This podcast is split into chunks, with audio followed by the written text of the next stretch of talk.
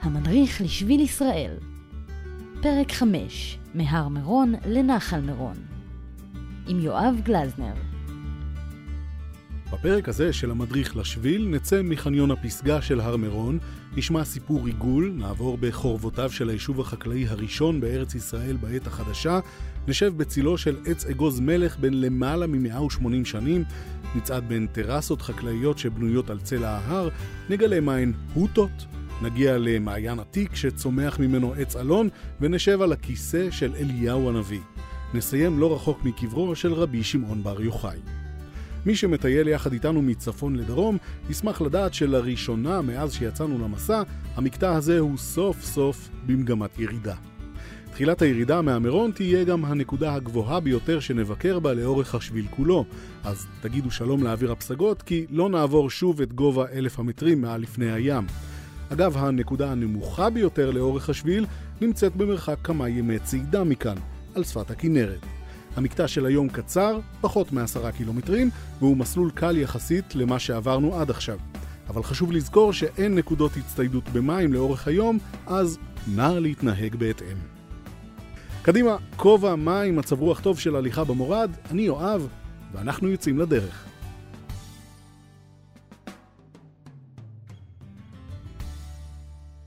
נצא מחניון הפסגה לירידה מהר מירון, ההר הגבוה ביותר בגליל העליון והשני בגובהו בארץ, אחרי החרמון.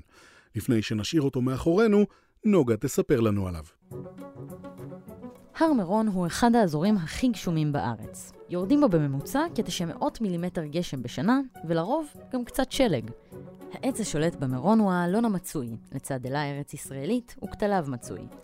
אבל אפשר למצוא פה גם עצים אופייניים לאזורים גבוהים וקרים יותר, כגון אלון התולה, אגס סורי, שזיף הדוב ומינים נדירים נוספים. במירון ניתן למצוא גם גיאופיטים ועסבוניים נדירים, שהמפורסמת בהם היא אדמונית החורש, שנחשבה בעיני היוונים לצמח המרפא הראשון. עוד נמצא מגוון רחב של סחלבים ופרחים נוספים, כגון סיטבנית בכירה, כרכום נאה, חלמונית גדולה, רקפת יוונית, אירוס הלבנון והיקינטון המזרחי. ברחבי ההר חיים חזירי בר, לצד טורפים גדולים, תנים, זאבים, שועלים וגיריות, וטורף קטן, דלק הסלעים, שהרחיב את תפוצתו בעשורים האחרונים. בחורשים אפשר יהיה למצוא גם את נמנמן העצים, מכרסם לילי קטן שדומה לסנאי זעיר. במערות מתגוררים עטלפים קטנים שניזונים מחרקים.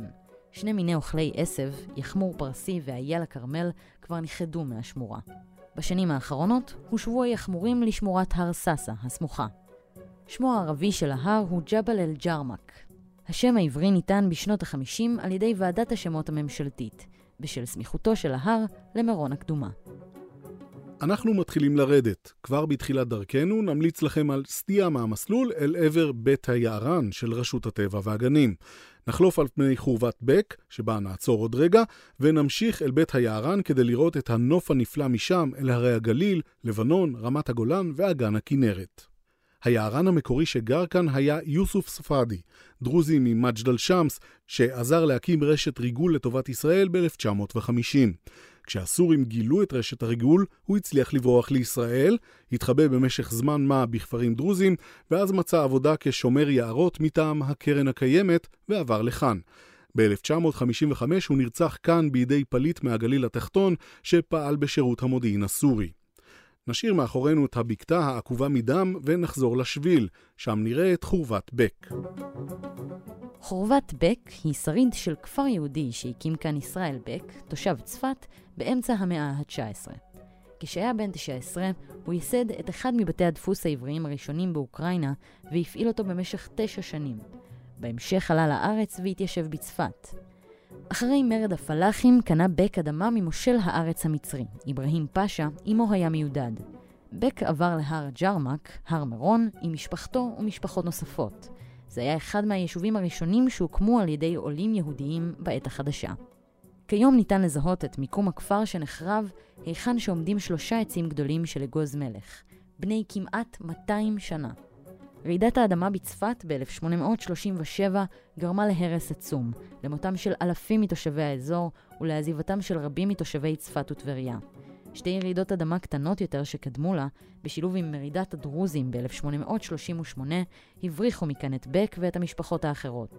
הוא עבר לירושלים, ושם הקים בית דפוס עברי ראשון. הוא גם סייע בהקמת בית הכנסת החסידי תפארת ישראל. בשנת 1843 העניק משה מונטיפיורי מכונת דפוס חדשה לבית הדפוס של בק. לאחר מכן החל בק להדפיס את העיתון חבצלת, שראה אור במשך כ-40 שנה. נמשיך במסלול ונגיע לאנדרטה לזכרו של סאלח קאסם טאפש, לוחם וחובש קרבי מבית ג'אן, שנהרג בהיתקלות עם מחבלים בדרום לבנון ב-1992. לאחר מותו קיבל טאפש צל"ש על גבורתו, כשסירב להשאיר מאחור את הפצועים בקרב שבו נהרג. קצת אחרי האנדרטה ניתקל בהוטה. אולי שמתם לב לתופעה כבר לפני האנדרטה, אנחנו עוד נפגוש אותה בהמשך. הוטה היא תופעה גיאולוגית בה נוצר בור בסלע שיכול לעתים להגיע לעומק של עשרות מטרים. איך היא נוצרת? המשקעים הרבים באזור גורמים להמסת צלעי הגיר והדולומית, וליצירת בולענים, שקעים, דולינות, פירים אנכיים ומערות. כל אלו, על צורותיהם השונות, הם שקעים עמוקים באבן הנקראים תופעות קרסטיות. המים שיורדים בגשם ובשלג מתערבבים בפחמן הדו-חמצני שבאוויר, ונוצרת חומצה חלשה שממיסה את הקרקע ותוקפת את הגיר. חלקי הקרקע שהומסו הופכים את האזור לנמוך יותר, ולכן מתנקזים אליו יותר משקעים, וכך גם העמסה מתגברת ונוצרים בורות עמוקים מאוד. במירון תועדו עד היום 245 נקודות שבהן התרחשו תופעות קרסטיות, ואחת מהן היא הוטה ג'רמק, שהיא השנייה בעומקה בישראל, כ-150 מטרים מתחת לפני הקרקע. בתוך ההוטות שבמירון נוכל למצוא עטלפים נדירים כמו נשפון אגדות, עטלף חרקים שאוכלוסייתו נפגעה מאוד כשמערות עטלפים הודברו בגז רעיל בשנות ה-60. מאז האוכלוסייה השתקמה במעט, אך הנשפונים עדיין בסכנה. אגדות רבות נוצרו סביב הבורות המשונים הללו, ביניהן אגדה על מערכת מנהרות סודית ברחבי הגליל, ואגדה על גובי מס טורקיים שהושלכו אל תוך הבורות. כאמור, אלה רק אגדות, ולא הייתי ממהרת לבדוק את אמיתותן בשטח. נמשיך על השביל המסומן, נעבור על יד עין זבד, היבש לרוב, ולאחר מכן נגיע לכיסא אליהו. זהו סלע בצורת כיסא שעליו, כך מאמינים, ישב אליהו כשתגיע אחרית הימים, צופה אל היישוב מירון שבמורדות ההר ואל צפת. בבוא הזמן הוא יתקע בשופר ואז תתחיל גאולת עם ישראל. אם הרוחניות לא מדברת אליכם, אפשר פשוט לשבת על הכיסא וליהנות מהנוף. אליהו הנביא הוא אחד הנביאים המשמעותיים ביותר במסורת היהודית. בספר מלכים א' מתוארת פעילותו הרבה והמאבקים שניהל במלך אחאב ובאשתו איזבל. בין מעשיו המפורסמים ביותר, הבאת בצורת על עם ישראל, הרג המוני של נביאי הבעל ועלייתו בסערה השמיימה. אליהו היה גם זה שנזף עם מסר אלוהי באחאב בסיפור כרם נבות הישראלי, והטיח בו, הרצחת וגם ירשת. במסורת היהודית יש לאליהו מספר תפקידים. בסוף ההבדלה במוצאי השבת נהוג לשיר מזמורים עם שמותיו השונים, ומאמינים כי הוא יושב תחת עץ החיים במוצאי שבתות, בעודו מונה את זכויות בני ישראל. בליל הסדר ממלאים עבור אליהו כוס יין, ופותחים את הדלת על מנת לאפשר לו להיכנס. אליהו נחשב מלאך הברית בטקס ברית המילה, ולפי המסורת הוא מגיע לכל אירוע שכזה, יושב על כיסא אליהו, ומשגיח על שמירת הברית בין עם ישראל ואלוהים. עם זאת, הכיסא של אליהו נמצא כאן, בהר מירון, ומכאן הוא יבשר על הגאולה. לפי האמונה, זה המקום שבו ישב, יתקע בשופר, ויודיע על ביאת המשיח.